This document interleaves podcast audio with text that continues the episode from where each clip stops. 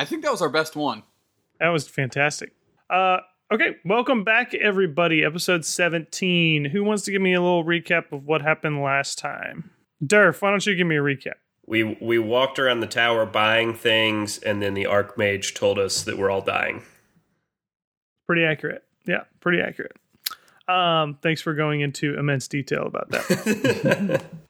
okay, so yes, the um, so what happens next is you guys are finished with your little conversation with the Archmage, um, and he gives you, if you remember Durf when he revived you, or maybe the other guys remember when he revived you, he gave you guys this um, like white uh, vial of liquid to revive you. Well, so he gives you each one of these, and you down it real quick because he tells you basically that this is um, that this is a tonic that should fight the minor effects of the curse, the lightheadedness, the vomiting, nausea, diarrhea, etc., that kind of stuff.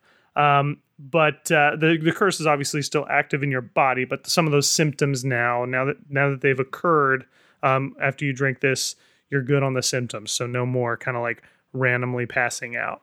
That's good. That's exciting. All right, so um, where do you want to head next? We're um, Well, we're still we're still in the tower. Talk. Are we in the Archmage's chamber still? Yes. We got to find Tess, right? Yeah, she, she she yeah she knows she knows where the next location is. So maybe having a, a conversation with her Yeah. seems like a strong play. Let's seek out Tess. Okay. Um, you guys find Tess uh, a little while later. Um, you search around and you actually find her. So you find her in the Hall of Knowledge. She's like studying over the tome, and and she sees you guys and she runs to give you all a huge hug. Um, and uh, she holds on to Carl just a few seconds longer than some of the rest. and she says, "Okay, okay. Uh, so, do you, do you want the good news or the bad news first? Uh, uh, I'm a strong proponent of start low, end high. So I say bad news. Tug says uh, bad news first. uh, Okay. Durf says, um, sure, more bad. I mean, not more bad news. We didn't get any bad news because we're not supposed to tell you about it. Tell us the bad news first. she says, uh, "Okay, well, okay. So bad news. Um, the place where you're going next, I can't get a portal open to it. Um, it's like some force is protecting this place from from outside magic. I, c- I could get you close, but you might have to find a more conventional way of of getting there. That's the bad news. Tell me more. The the good news, you mean? Well, where where are we going? Yeah, that's the good news. I found it. That was, you know, I kind of revealed the good news in the bad. Whatever. Anyway, um, I fa- I think I found the location of the next totem, and it's called it's called Dragonspire Island. It's of course, of course. It can't be in Carnival of Fun and Friendship. Cotton Candy Village. My She piffle whiff. She pulls you over. She pulls you over to the table, and she flips open the tome um, that she took from the temple, and she says, "Appa- "Apparently, the next priest of Pelor was was a woman named Elise. She was a pirate in a former life, and was said to have shipwrecked on Dragonspire before converting. She was never seen without a large golden skull ring on her finger." And she points down at like a rough sketch that's in the margins of the book. And she's, I, I think that's what you need. okay. Are you, are you guys done here? Are you ready to go now? What's the fastest way for us to get to Dragonspire Island? So I can't portal directly to the island, like I said, but I can get you pretty close. I can get you to the coast. Um, it's a few miles off the coast in the water, though, so you so you may have to uh, you may have to get there on your own some other way. Is there a, is there a town we could get a boat in? Uh, yeah, yeah. There's a town. There's a town uh, just off the coast called called Kingston Landing. I could get you pretty close to there. All right, I'd, let's go for it. Works for me. let's me. do it. In. All right, all right. So she uh, she opens a portal right then and there on the side wall of the Hall of Knowledge, um, and you guys travel through it. Hooray. You are tran you are transport. You guys sound so excited to do this. We were just told to go Well, to we're dying. Fire and Brimstone, fuck your face island. yeah, but once after we finish this, Durf can turn into a dragon, right? Oh shit! Yeah, that'd be sweet. New goal. No, no. Well, who says there's going to be dragons? Aren't dragons not Aren't dragons not beasts? Yeah, dragons are like sentient beings in D and D. They like talk and shit. Uh, okay, a wyvern. Isn't that close? a, wi- a wyvern, a Nope, weavern, a wavern, a flying wave. it's a wyvern Yes. named Vern. Right, Vern, Vern. All right, so she she transports you to once again uh, away from the arcane tower, and you land in a heap of soft grass as you find yourself at the slopes of a series of rolling hills. The air is crisp and the hot sun beats down on your skin. Far off to the west, the hills climb upwards, forming the base of a long, familiar mountain range that spans as far as you can see from north to south. The Haggadorn Peaks. You've never been on this side of them before. Across the mountains, the sky is unusually gray with wisps of swirling clouds, a great contrast to the warm, sunny skies that are above your head. The clear skies stretch far to the east above rolling hills that go on for miles. And you squint and just make out a horizon of dark blue water at the edge of your sight. can can I do like a perception check to s- look for signs of civilization or something like that? Sure. Yeah. That's a monster ten. No, you don't really see anything. I mean, you're like you're in the middle of these rolling hills, and like I said, all you see is the mountains to the west, uh, big gray swirling clouds up in the sky over the mountains, and just all you can see is rolling hills to the east, except for that little thin line of like blue water far in the distance to the east. Um, are there any big hills nearby that we could go to the top of? Yes, yeah, sure, yeah. I mean, it's like rolling hills. Think of like New Zealand, like Lord of the Rings. It's where you're kind of at right now. It's just all field and hills. I think we should head you. east towards the blue line that looks like it might be water. That's probably a better idea. Let's do that. In doing so, we will probably climb a hill. Can confirm. Let's do that. All right. Uh, you you travel east. Um, you travel east for several hours as the bright green land around you kind of ebbs and flows like like waves of earth. The smell of fresh hill daisies mingles with the slightest hint of fish and salt water as you crest over a particularly large hill. the scene below is breathtaking. Miles ahead, the hills end in a patch of lush fields that reach the coast two massive curving peninsulas thick with forest and cliffs stretch out before you, cradling a bay of crystal water like a crab's claw. The sun shines bright on the bay's surface, reflecting such that it seems almost to glow white. Above the water, the bay is specked with fishing boats and cargo ships coming in to dock at a sizable harbor city, nestled sl- snugly between the two peninsulas. The city is made up of what looks like hundreds of wooden houses and warehouses in close proximity. Several large vessels with colorful sails already sit at multiple piers that stretch out into the bay like a finger. All right, well, let's stroll down there. Yep. Okay, you guys stroll down the hills towards the city, um, and uh, you reach a dirt road, and you pass through several farms and log cabins. You see like smoke billowing from the chimneys. Uh, people are out and about working among their yards, tending to livestock or horses that are tied to like posts on the front porch. Um, and finally, you reach the city gates, and you find a portly guard standing post, and he's got like rolls of fat that are peeking out through armor that's about two sizes too small for his own body. and he he says uh, he says, uh, "Oh, you there? What's your business in Kingston Landing?" uh, saving the world. We're here to save the world. That. He kind of he kind of chuckles, and he's like, uh, "Okay, uh, so for serious now, why don't you tell me what your business is?" Uh, we're looking to head to the port, um, where maybe we can hire a ship.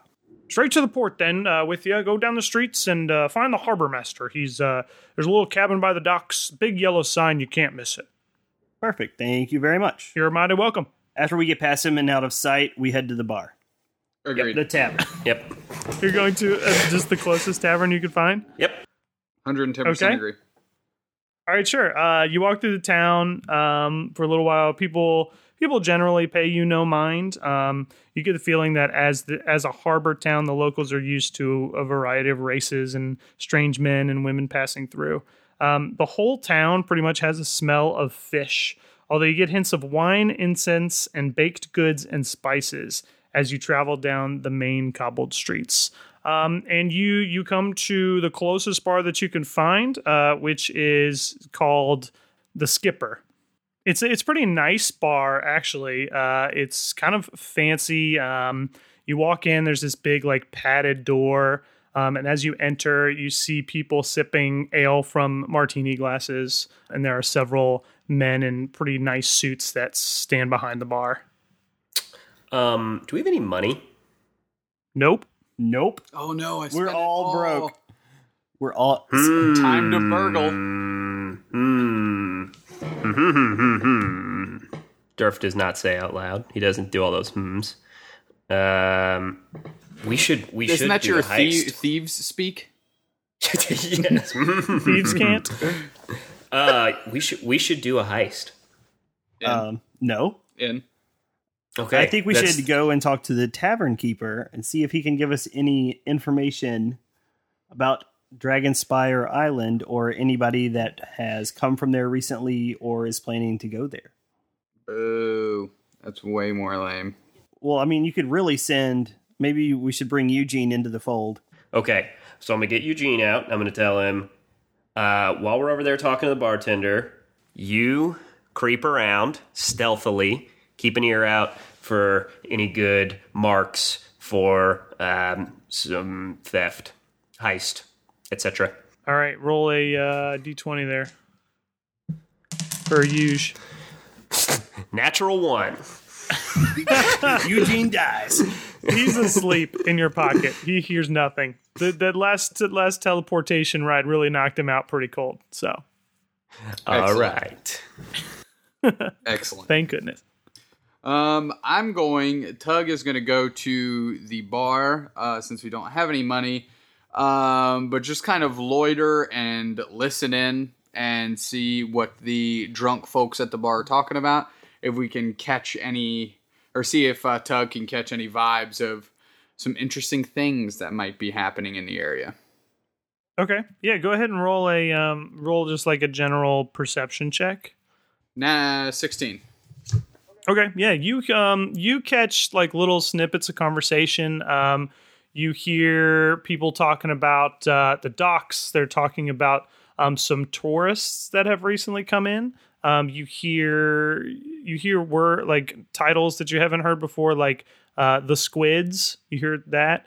You hear um, you hear Captain Jacob, and uh, you hear a little bit about um, some some of the talk amongst the gray clouds that have suddenly kind of popped up over the last couple weeks um, on that mountain range. Interesting. Interesting.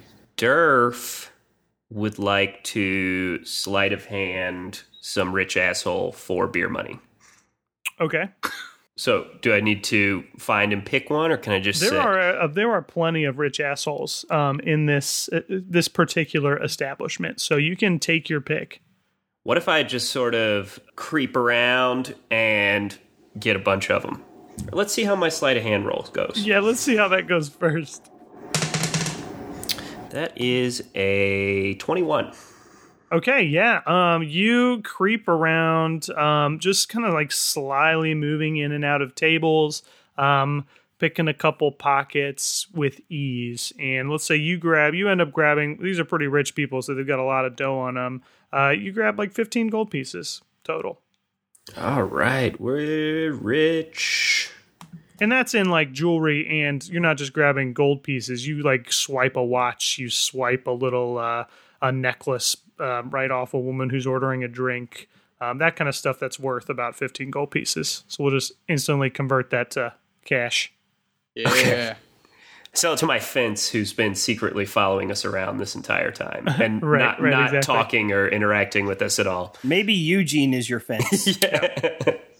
Hey guys, uh, you're you're dying, and you need to find these amulets to keep yourself from dying and save the world. What do you want to do next? I think I want to steal some shit from rich people at a bar. find your roots. um. So let's find uh these squids with Captain Jack Sparrow. I. I. So you, you are you telling them that what you heard? You. Yes. Yes, I am. I'm passing on the message of the squids and the captain, and that that might be our place to start. Wasn't Carl going to talk to the bartender? Did we decide not to do that? We didn't get there yet because we started burgling, apparently, Nah. and talking. That's a good idea. So yeah, Carl's gonna Carl wants is going to approach uh, the tavern keeper. Okay. Yeah, one of the bartenders back there. Yep. All right. Yeah, he sees you approach, and um, it's a man of kind of tall stature. He's got slicked black hair that's kind of shaved on the sides, It's just like one of those cool things people are doing now. It's gonna swoop to the side, and he says, "Mm, "What can I get for you, sir?" Actually, I I have a few questions. Do you know of any captain willing to take me and my friends to Dragonspire Island? Do you know who I would talk to for that? He gasps as you say Dragonspire Island, and he says, "Oh no, sir, not Dragonspire. There's there's ghosts. The rumors of terrible things happening there." well, no. I'm really into that sort of stuff. Um, T- terrible things are, are some of my favorite things. So Your best bet would be to go to the docks and ask around. Um, I but good luck. to the port we go. Okay. Um yeah, so you you you head to the docks um at, at instruction of of the bartender and uh, you approach the bay and you immediately begin to hear sounds of the docks. You hear uh, men loading large crates onto a few of the cargo ships. You hear barrels being rolled across wooden planks. There's seagulls cawing above uh, water lapping against the wooden supports underneath the piers, and there's plenty of workers uh, like loading and unloading ships. Um, and you see the the cabin that the guard was talking about off to your left. Uh, that's noticeable because of this big yellow sign that is painted on Harbor Master. You walk up to the Harbor Master's the cabin. Um, you see a big, big closed oak door, um, and you knock and you jiggle the handle, um, but it is locked and upon further inspection of the door, you see that there is a, a rough sign kind of attached to the frame that reads uh, "Out to lunch." okay. Uh, uh, so so we're down by the boats and stuff, and there's like a line of buildings, and then some open space, and then some boats. Right, right. Basically, like a dock. I want to find the nearest nearest dock worker and talk to him and ask him where Okay. Captain Jacob's boat is. Nice. Okay. Um, yeah. So, so actually, while you guys are like checking out the harbor master's cabin, you see from across the docks that this this black haired, freckled faced boy is loading up crates on on a hoist across the dock. That uh, they see, he sees you at the door. Um, and he he takes off his newsboy hat and he calls out to you and he says, um, "Sign's been up there since yesterday. Uh, must have had a hell of a night." Where does the master, harbor master, usually go for lunch? Oh, I don't know. He, like I said, he's been gone for about two days now, so uh, so not not sure where he might be. Um, uh, and he calls you over. He says, uh, he says, name's Jim. Y- you fellas, you fellas looking for a ship or something? Why, yes, indeed. Yeah, something, something like that. Oh, there's lots of ships here. Uh, I run. Uh, I'll help uh, load the cargo for uh, for uh, shuttle service. I'm just part of the crew. Um, do you know? Do you know where we could get a ship to? Um, what's it called? Dragon Dragonspire Island. Dragon Spire Island. Hmm. Okay. Yeah, and he he kind of like puts his news cap on, wiping his forehead uh, from sweat, and he says, "Oh, Dragonspire Island. Hey, uh, there's a lot of danger over there. Um, uh, you know, folks tell of, of ghosts, and uh, we we we try to avoid that best they can. Um, uh, if you're looking for uh, if you're looking for a ship, I, I can offer you uh, the shuttle service we offer, but uh, you're gonna have to talk to to the captain, Captain Jacob. Where's Captain Jacob?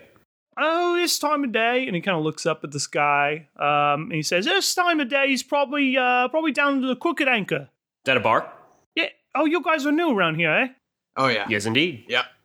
Oh yeah, just just walk down the bar there, um, and uh, you know, near where the town ends, just take a left, walk in a little bit, you can't miss it. Big bronze anchor on the roof. All right, Let's go. let's do it. All right. He says, uh, he says, pleasure, and tips his cap to you as you walk off. I'll, I'll uh, flip him a, a gold piece. Oh, thank you, sir. Thank you very much. You're welcome. All right. Tug bye. tries to steal the gold piece back. Oh God, not not this. All right. Sleight of hand check as it's floating midair. Nine. Uh, you you don't get it. and and Jim looks at you and he's like, "What what what was that? You you see a fly or something?" Yeah, yeah, yeah. Tiny bugs everywhere. See you later. okay. All right, you guys run off uh, down the docks. Um, you travel down the docks a little ways. You dip back into town following Jim's directions. Um, and as you travel a little farther to the west, down the city, the streets begin to become a little bit more more unkempt. Buildings become a little shadier. Pretty soon, you see that large bronze anchor that's affixed to a chimney that sits upon the roof of a tattered old building. A couple of sailors sit at a table on the outside porch and they're playing some kind of dice game there. Um, and, and as you approach the building, you all of a sudden see several patrons that are leaving through the swinging doors rather quickly. And you can hear from beyond the sounds of a scuffle coming from inside. Let's, let's check it out. oh yeah. Tug, Tug runs in. There's a fight. Let's go. All right, you enter the crooked anchor and immediately get hit with this smell of like mold and hard liquor. Most of the light from this room is coming from this large iron chandelier that's above a, a round oak bar that's in the center of the room. The open hearth is on the western wall and it's cold and black and unlit. And there are dozens of tables scattered about. Um, much more, much more low class than the than the uh, luxurious bar you were in before. You see several chairs have been toppled over that make a straight path to the only people that are still in the bar. Three men stand with their backs turned to you. The one at the left is a short, scrawny fellow sporting white trousers and a black leather vest that reveals a tattoo in the shape of a cutlass wrapped in some sort of black tentacle on his right arm. The one in the middle is tall and well built, draped in a leather overcoat with loose brown pants that stop at scuffed up black boots. The one on the right is somewhere in between the others in height, but about twice as big around, wearing a black and white striped tunic and oversized pants held up by thick leather overalls. Each of them wears a dark purple bandana. And they stand facing another gentleman that's about 15 feet away up against the bar. He's got a single white tuft of hair in the center of his head and sports a bushy beard to match. His white shirt is faded with sweat stains, and his large belly protrudes out and over his belt. Underneath his puffy brown trousers, you see two wooden legs. And you hear coming from the three men, you hear this. The skinny guy on the left, he says, um, he says, Oh, come on, Vegas. We don't have to make this hard. We could do this the easy way. And then the one, uh, the dumpy one on the right says, um, Yeah, listen to Dash. We don't want to have to take your life, sir. We just want your money, that's all. and the old man speaks now, um, and he says, Now listen, boys, uh, uh, this is all I got. and he reaches in his front pocket and picks out two bright gold pieces, which he flicks over to the men's feet. And the dumpy one to the right reaches down to try to grab these pieces, but the built one in the middle kind of smacks his hands away and he says, Don't fucking touch it, Mayo. Ow, Jacob. That's a little insulting, don't you think? We know you've got loads of money in that ship. A ship that used to belong to us, you see. You retired and now you take people across the eastern sea collecting their money. And I think we we are owed a little bit of that uh, that there cash, don't you think? and the old man says, Be reasonable, Andre. I did my time in the squid same as you.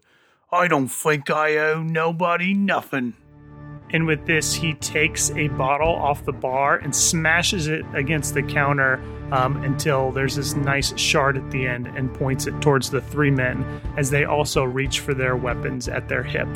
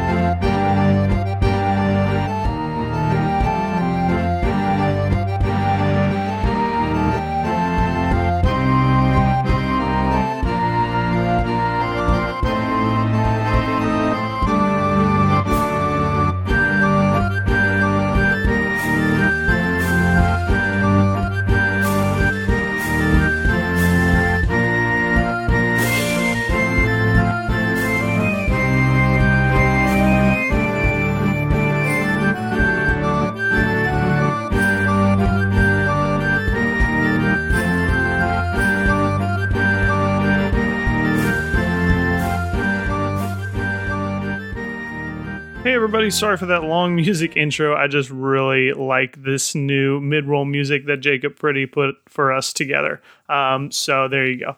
Uh, hey, it's Joe, your dungeon master. I hope you guys are enjoying episode 17. Their little trip to uh, Kingston Landing and soon Dragonspire Island has begun. So hope you're enjoying it.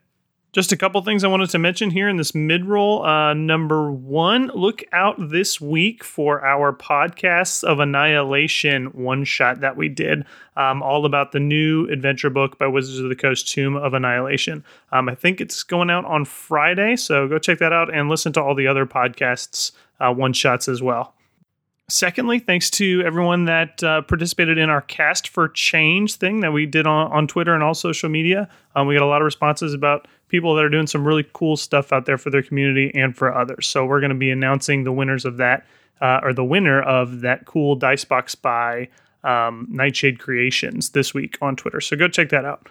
You may have heard uh, some of these names on the episode today are actually patrons, $15 patrons. I'm trying to do them in order of when people um, decided to pledge to our podcast. So, you know, sometimes it doesn't work just based on who the characters are, genders, and whatnot. But a very special shout out to all our $15 patrons. You will get your name on here eventually. Uh, Jacob Torres, David Ashley Cole, Andre K, Tarkin Davis, Eleanor Fitchett, Mayo, Sierra Clark, Jim Saunders, Michael Kennitzer, and Jason Ford. You guys are awesome. Um, uh, your money has already gone to this podcast and helped us out a ton with things that we want to do and um, ways to make this show better. So if you're interested in being a patron, uh, you only have to donate a dollar or more and you get a bunch of cool perks like uh, you get all the music from the shows you might get your name on the episodes um, kind of behind the scenes thing i think we're going to start adding a new feature for patrons where you get the episodes a little bit in advance and they're usually ready a few days uh, before we release them. So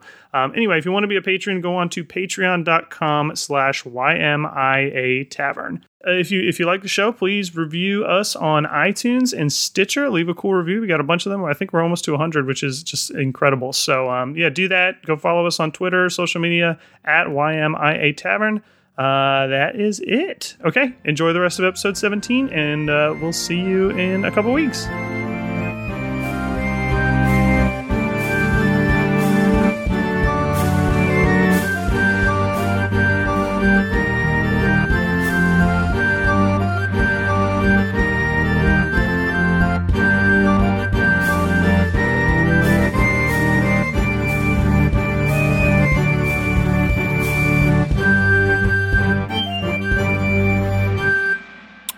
Want to do? Are we going to Tug's roll already initiative, gone. or we, what are we doing here? Tug's already running. Uh, He's he's grabbing the big one in the middle. Uh, Okay. y- Yeah. Do, do, do we get like sneak attack bonuses? So you guys, why don't we, uh, if you want to try to do like a surprise round on them and just go straight for the attack, why don't you uh, all roll a stealth check and you'll all have to pass. Uh, that is going to be a hugely high number for me. Natural twenty for Uh, Tug. 25. 16 for Carl. Okay, yeah, you guys get a sneak attack. So um, tell me who who you going for and, and what are you doing? Tug is in the front, obviously, because I ran in th- thinking I was hearing a scuffle.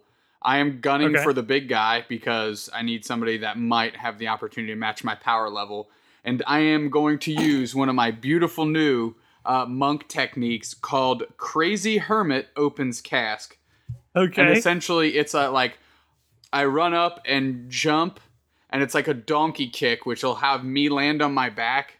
But if uh, so, essentially, if I hit, what the uh, opposition needs to do is make a dexterity save, and on a failed save, they take a five d8 bludgeoning damage.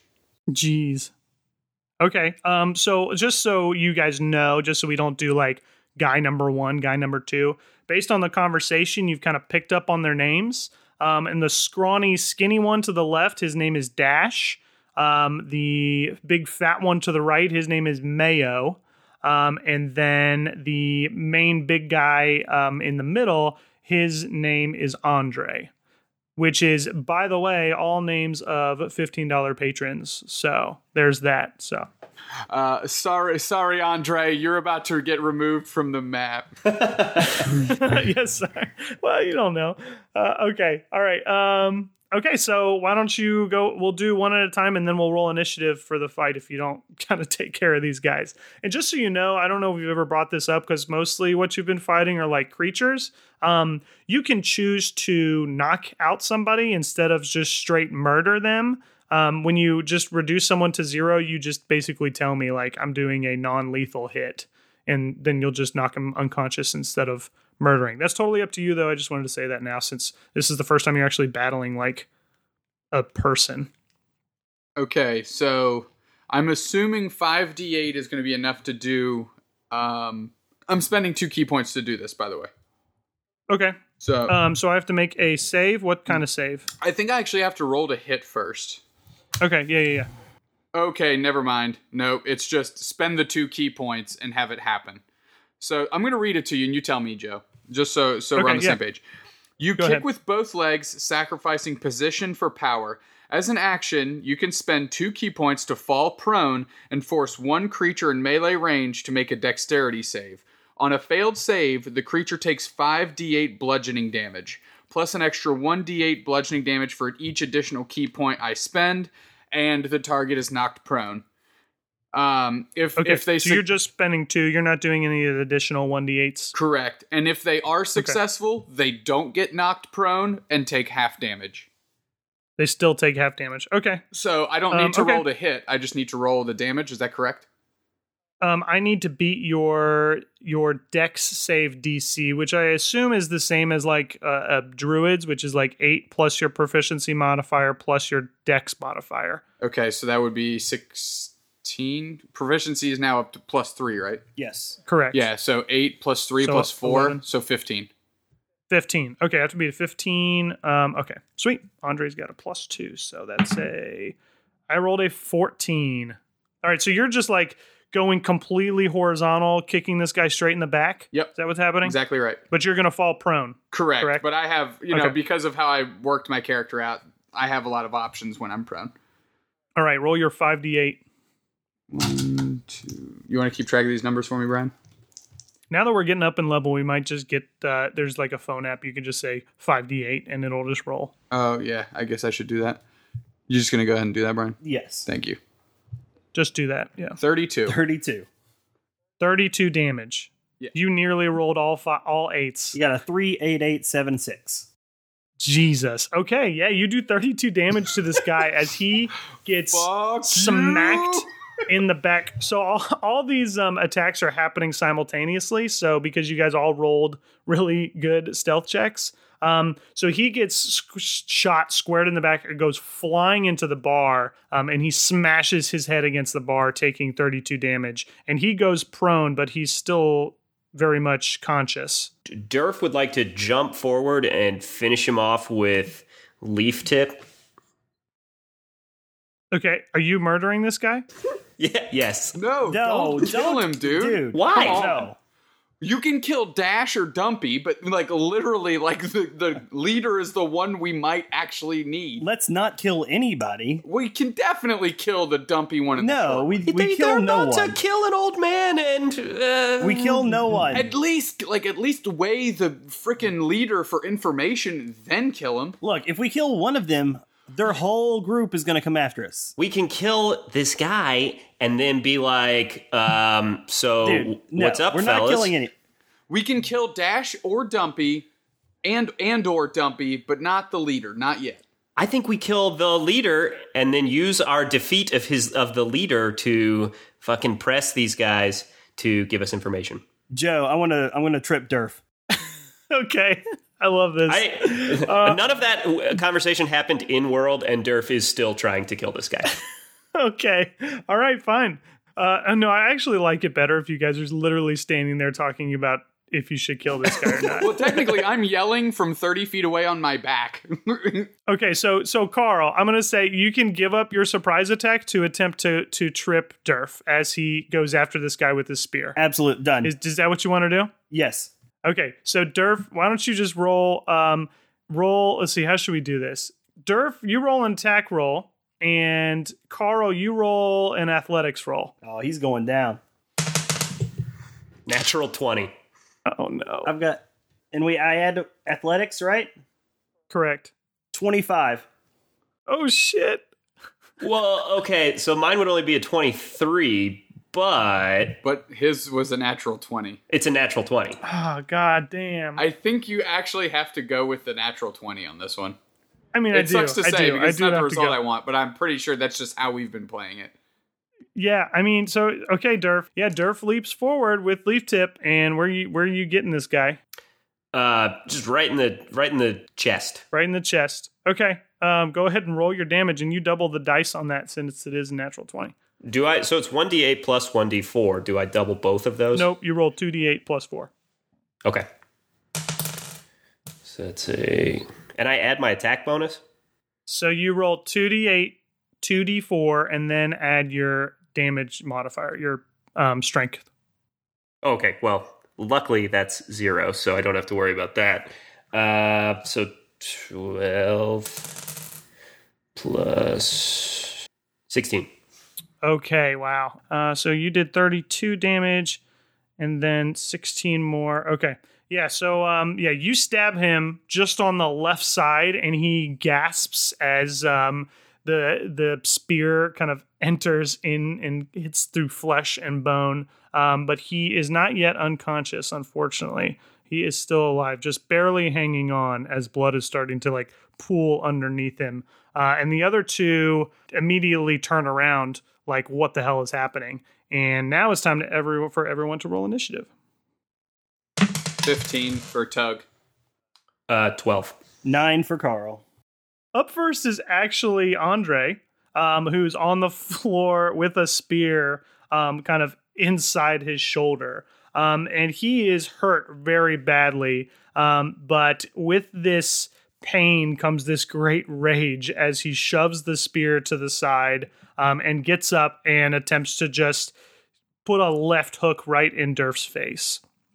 And he's going to roll a, um, let's see, 24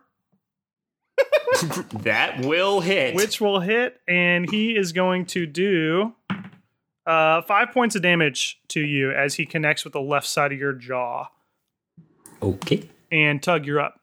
All right. Um, so the other half of my uh, monastic drunken arts um, attack is grasshopper rises early, and I'm assuming with the guys standing next to each other, and since I kicked Andre in the middle, I'm kind of prone in between the other two. Correct. Yes, that's correct. Perfect. Grasshopper rises early. While prone, you can use your reaction and spend one ki point to immediately stand up.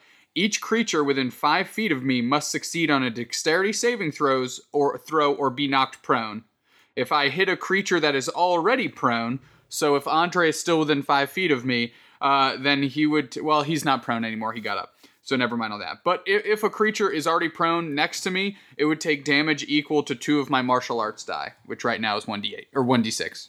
So Okay. forget Yeah, forget sweet. So, so I'm using my reaction and a ki point to pop up, and now uh, Dash and Mayo need to make dexterity saving throws, or else be knocked prone, and then I'm gonna have to pick one to uh, assassinate into unconsciousness. or do a lot of damage to it, right? Uh, okay, so it's still a 15. All right. So Dash does not save. Um, Mayo definitely does not save with a critical one, with a critical miss. So yeah, both of them get hit. And what does this actually look like? Um, so picture when a um, break dancer is on his back and then does kind of like the whirly gig with his feet in the air to kind of like swing back up into a kneeling position. Okay. And like, how do they get hit? What do they get hit with? Your feet yeah, my, my legs, like kind of like Okay. as my legs like twirl around to give myself moment, momentum to roll up to my knee. They kind of just take shots by my legs, like into the knees or in the ankles, and it kind of buckles them Okay. down. Sweet. Okay, so they both go prone, and go ahead and roll your damage and tell me who you're doing the damage to. Um, so uh, that was my reaction. So I still get to attack, correct? Is that Correct. That is how that works. Okay, so I will. Um, can I roll to see if I hit with both? Because that'll change how this looks. Sure. Yeah. Okay. So first one is a 20 not natural, second one is a 22. Those will both hit. Okay. So what I'm going to do uh the heavier one is the one that kind of like critically missed or maybe took a bigger spill. So Yes, correct. now that I'm up on my knee, I'm actually going to leap up into the air and come down with both knees into his chest, into his solar plexus. Sweet. Okay. So you're doing damage from the grasshopper thing and normal attack damage, correct? No, so those are just my normal attacks. Okay. Uh, you just knocked him prone. Correct. All the grasshopper thing is do- knocks them prone. If they already are prone, that's when they would take damage instead. Yeah. So yeah, and prone also gives you advantage on the attack if someone is prone. So you don't have to roll that because you hit with both anyway. But Cool. So we'll just get in there with some uh, with some damage. Right. Um, and that's so seven plus six, 13 damage. 13 damage to Mayo. Okay. Um, yeah, both your knees kind of collide with his stomach, and he just lets out this huge, like, and kind of gags for a minute. Um, and it's his turn, and he's going to hop up from his prone position, and he's going to take out these two clubs that he has from either side of his hip. Um, and he's going to just bring his arms back and smash you across the face with both of these clubs as hard as he can. So he's going to make two attacks here. Um, his first one is a seven. Uh, his second one is a 19. 19 hits. Okay, so 19. So he's going to do a total of five damage to you Cool. Got it. as the club kind of collides against your your hip. You hear a pop. All right. Uh, up next is Dash on the other side of you, um, who just got annihilated by this spinning kick, and he's going to get up as well. He pulls out um, uh, a cutlass from uh, his hip, and he just looks at you. He's like, "You're dead, man!" And he slashes you across the chest, and he rolls a natural twenty. So 25 with natural 20. Um, and he is going to do, he's going to do, all right, 2d8 plus 3. Oh, 1 plus 5, 6, 9 damage to you.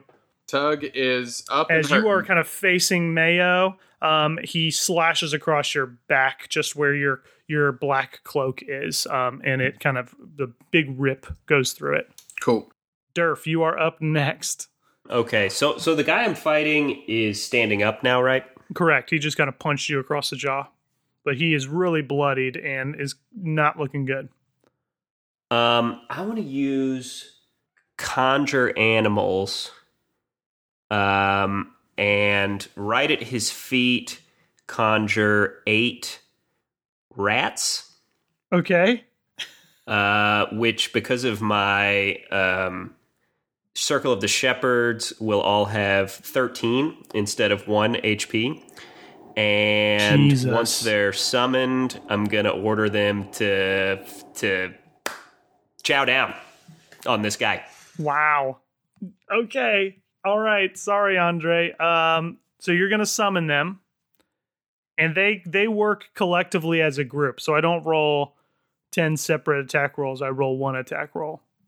It's 8. Eight, But eight, make separate attack sense- rolls. I mean like the way a swarm of rats would work, like they'd all kind of act individually. I understand. I, I mean no, yeah. no. I think you were you do swarms as one group. Okay. And it doesn't it's not like they it's not like i would say oh they all miss it would be like he kicks the group away and you know i would i would word Yeah. it as in something different um okay so why don't you make an attack roll for the rats using their own strength Okay, it's uh plus 0 to hit.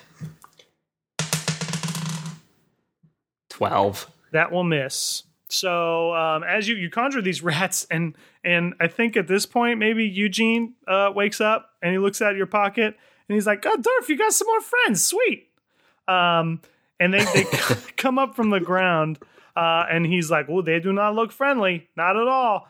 And um as they kind of are crawling up andre's legs um he kicks the group away to the left and to the right and the rats scatter before they're able to do any any lasting damage carl you're up Um, before I move, I'm going to yell out, um, Dash, Mayo, take Andre and leave now, or you may not leave at all.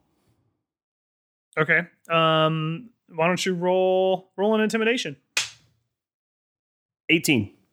Um, okay, so Dash kind of looks at Mayo and he looks back at Andre, who is just kind of keeled over and bleeding profusely. Um, and that is their leader. So they look at Andre, and Andre looks back at them and he nods. Um, and they begin to run off. All right.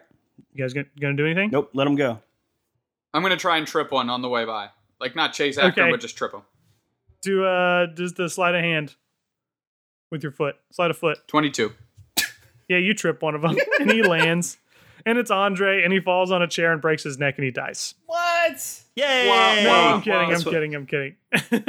no, you do. And then the you, rats devour him. you trip. You trip Mayo, and he falls to the ground hilariously and rolls like does three somersaults before he lands at the door. And then they they run off. They run out. The uh, the old man with the tuft tuft hair um, kind of steps away and wipes his brow. And he says, he says, Oh, it was just I was just about to get him. I was just about to get him, but uh thank goodness you're here. Kate, Kate, uh, get get us some drinks, would you, please, please? and she goes across the bar and pours you guys all some pints of ale and um, the the old man kind of slouches down in a nearby chair and and uh, puts his both his wooden legs crosses them on the table in front of him So, are you Captain Jacob? and he wipes his brow and he goes uh, Shit, yeah, that's me. That's me. Right on. captain jacobs Captain Jacob's the name. We are trying to get to Dragon Spire Island. I know, I know. Ghosts, danger, blah, blah, blah. we don't care about all that, clearly. You just saw us dismantle these three guys. Um, can you take us there, possibly as a payment for us just saving your life? um, roll a persuasion with advantage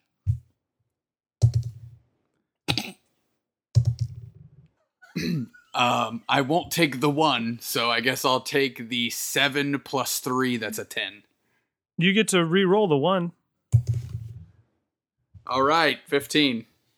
Okay, yeah. Um, so he's like, Oh, so so uh you heard of Dragonspire Island then I see. Uh well, um you know, I, I run a shuttle service here. I got uh I've got um got patrons that need a ride across the Eastern Sea, but I suppose uh I suppose I may be able to get you close, but that's all I can do. I, I you know, you know the stories of the ghosts and and strange things happening around there. I can I can sail past Dragonspire and get you close enough. I'll even let you borrow borrow one of my uh one of my rowboats to get you there, but but that's all I can that's all I can offer. You you can't bring us close enough so we don't have to use a dinghy to get the rest of the way. For crying Listen, out man, loud! I run a business. I know, man. What's your life worth though? How you run the business if you're dead? How you run the business if you're dead? I'm sitting here doing just fine drinking a beer, ain't I? Listen, I Tug is appreciate the help. Tug is going to explode with rage right now. Listen, listen, I appreciate the help, but you did only roll a 15. Fine. It better be a nice dinghy then. Oh, it's a super nice dinghy. You'll love it. You'll love it. I already hate it on principle. Another beer, please. All right. Uh, yeah, Kate pours you guys some more beers. All- the beers on the house. You guys are kind of the only one in this bar. Um, and he says, he says, uh, Oh, man, sorry, sorry about that mess. I, I hate those assholes. They come in here all the time, causing trouble. Old partners of mine, they were. Uh, Were they fellas got us. were they members of the the squids or whatever that people have been talking about? Why, why, yes, the squids. Yes, yes. How'd you know that? Saw their tattoo. Looked bad. Aye, that's their sign. They all got 'em. Bunch of bandits and thieves, they are. Uh, uh, well, Durf was just gonna say, you seem pretty chill about them. Pretty sure they were about to kill you. Oh, they don't mean no harm. They might rough me up a little bit, but I I used to work with them. They they'd never harm me too bad. Uh, okay. I mean, if if you're okay with it. I mean, I don't whatever. Uh, another beer for Doug, please. All right, more beers. the beers are flowing. And he says, uh, "Listen, I, I can offer you uh I can offer you lodging for the night if you want to stay on my ship. It's uh it's a luxury vehicle that I use to shuttle people from here to the eastern sea, to across the eastern sea. So uh So if you're looking for a place to stay this evening, it's getting pretty dark. Um, I'm more than happy to take you to my ship. Let's roll. Let's do Yep. it. So you guys sit there for a little bit longer and you drink a few more beers. Um, and you know, Kate's just pouring the beers. More people are starting to trickle in now. Um, now that the chaos has kind of been been passed. Um, and eventually you guys leave in the in the evening hours. It's getting pretty dark in the city, and you get to the docks, and he takes you up this um, plank to this beautiful red ship um, and you guys pass Jim on the way, and he kind of he kind of nods to you, and he says, uh, Oh, welcome back, Captain. Um, Jim, my boy, uh, set these fine gentlemen up with temporary lodging. I know we've got we've got a few extra cabins down there somewhere. um, and you step onto the deck of this ship, and it is it's cherry red, marked with this white stripe along its hull, with big black words that say Reliance. Um, it's got three square rigged masks that flap against the evening wind, um, and the deck is decorated with several tables and comfortable, comfortable looking benches for passengers to enjoy their travel in comfort. Uh, but judging by the cannon windows that are built into the hull and the harpoon and net guns that still sit above deck, you get the sense that this ship was not always made for comfort. There's a beautiful jeweled wheel that sits on the quarterdeck, its red rubies glistening in the sunlight. Um, and Jim leads you down below the quarterdeck, down these steps, uh, and you pass like this shenazzy looking cocktail lounge uh, where minstrels are tuning their instruments in preparation, and they nod to you as you pass. And you eventually make your way through the lower deck to three fancy rooms for you to stay in. And uh, Jim says, uh, Now let me know if you'll be needing anything else. Now, uh, feel free to to leave the ship if you if you must, but uh, we won't leave until uh, until tomorrow afternoon. Sounds good. All Let's go. Sounds good. All right. So at this point, it's nighttime. You guys can kind of pass out for the evening, or um, you know, do what you do what you want. Carl's going to stay in his room and say some prayers and go to bed. Uh, I feel like Okay. we. I feel like as a group, we don't really do a lot of exploring of our surroundings. And I'm not trying to like get into mischief and steal stuff. I'm actually just trying to explore this ship further. Sure. For like, for I don't know, like trap doors, things that might be worth noting at a later date when we're on this ship yeah. or Okay. the next day, yeah. Sweet. whatever. Durf, do you want to go with him? Yeah, I'll go with him. Uh, Durf is also kind of like, well, this ship's a lot fancier than I expected it to be. Yeah. Yeah. All right. Sweet. Um, okay, so yeah, so so where you're at, where your rooms are at, there's like big long hallways with red carpet um, down. It kind of almost looks like a hotel. Um, and you know, there's more rooms, more doors like yours with big numbers on them. Um, like I said, there's that snazzy little like jazz lounge uh, where you first entered the quarterdeck. Um, and then there is a big door down the hallway that's marked uh, like baggage, where all the cargo is stored. Hmm. That's basically the what makes up the bottom part of the ship. Yeah, I don't really. F- Is there sorry, any- sorry, Durf. Go ahead. Is there anybody around? Um, not really. All the rooms seem to be empty. There's not a whole lot of action. Just the basic crew members that have little like lapels on their jackets that tell you kind of like that they're a part of the ship. Um, no real, no passengers just yet besides you guys. Um, I don't know, Tug. Do we want to do like a perception check for strategically interesting things? Yeah, I think that's good. Like we're looking, or uh, you know, uh, speaking on Tug's behalf only here. Um, I'm I'm looking, like I said, less for valuable items or things like that. More of like trap doors, uh, uh, cubby holes, interesting spaces, like things of that nature. Okay, yeah. So, um, so as you guys walk like through the lower deck, up and down the halls, and through the jazz lounge, maybe peek in the uh, the cabin where the all the lu- all the um, luggage is stored. Why don't you just roll uh, an investigation check, and I'll tell you Okay. if you see anything. I'm terrible at this, by the way. Um, that is a ten. Ten. Um, yeah, Durf. I got a. Let's see what my. 16. Okay. Um, Tug, you don't really find much. Durf, um, behind the staircase that led down to the lounge from the quarterdeck, uh, you do see like a plain wooden door that you can kind of see through the cracks of the steps. Um, and as you enter this door, it's unlocked.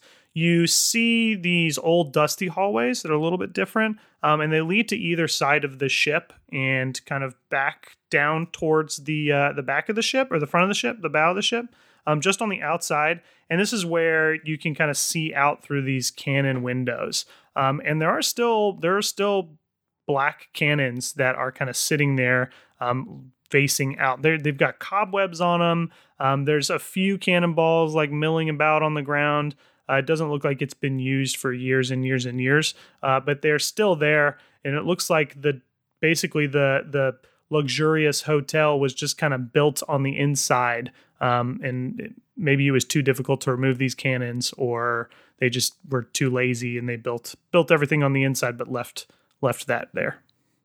So, so is, does the hallway go out and around like something that is explorable, or is that all we can see? It kind of goes. It, it goes on along. It's not outside. Um, think of it as like there's an outer hall, and then there's a little hallway in between the hull and the interior of the ship, and that's where all these cannons are, and they go all the way back down um, towards the towards the front of the ship.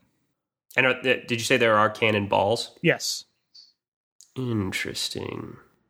Durf strokes his chin. I don't know. I, I guess Durf alerts Tug to the existence of this little area. And then, um, I don't know, walk around, see if there's anything to see in there besides the cannons, or is, is it basically just like a hallway full of cannons? And we're like, all right, cool. Um, so as you get to kind of like the front of the ship, um, as the two kind of passageways on either side meet, you see there's a ladder that leads up. Um, and as you go up to up this ladder, you open a kind of a trap door that actually leads to the deck of the ship in the front. So that's like an easy access way down to this part where the cannons are. Cool. Cool. So there is there there's crew around. Can I talk to the crew? Yeah, if you want, sure. Yeah. So uh, the, just the nearest crew member, I guess. I'll grab him. Yeah, there's, like, hey. there's a guy kind of like up on the deck of the ship, still uh, sweeping. Most of the other crew has kind of gone to bed at this point. There's just a couple of the night shift that are sweeping around.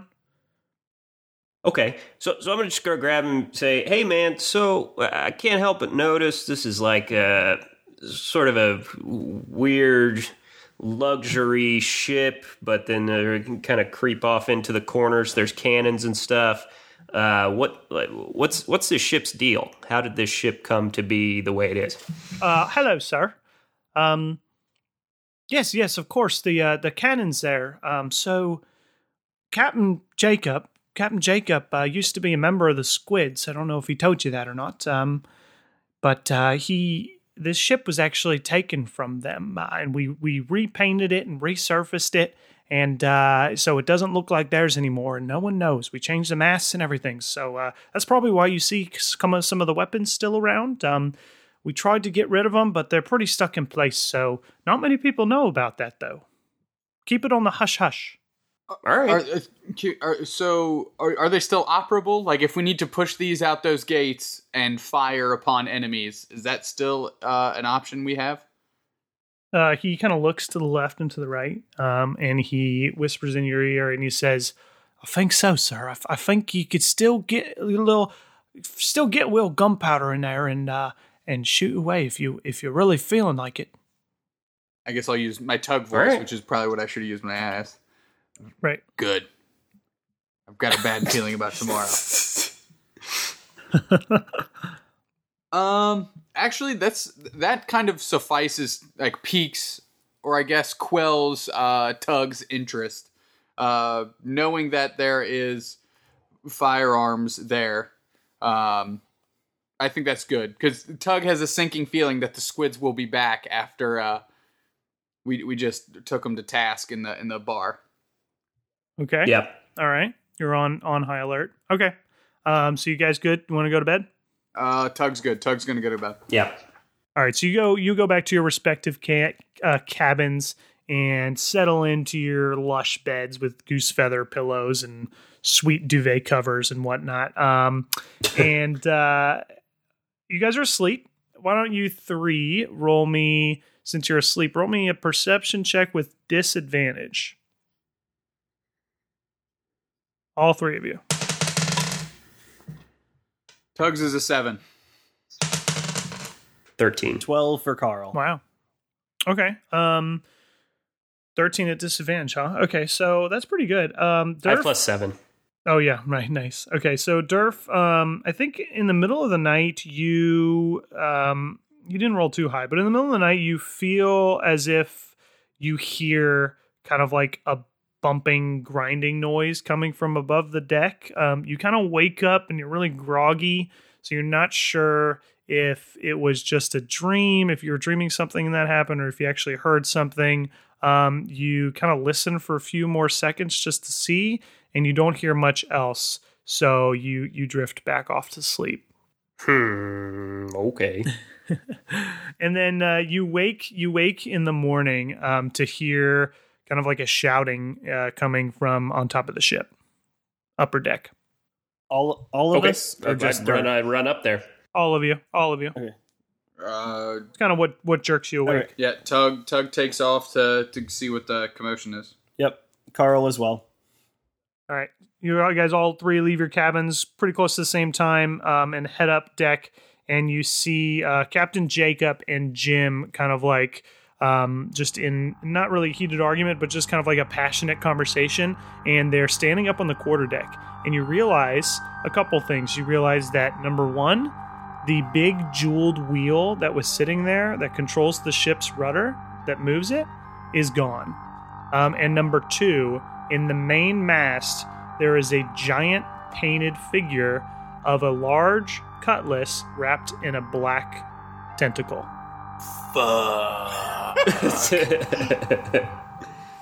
We got counter heisted, boys.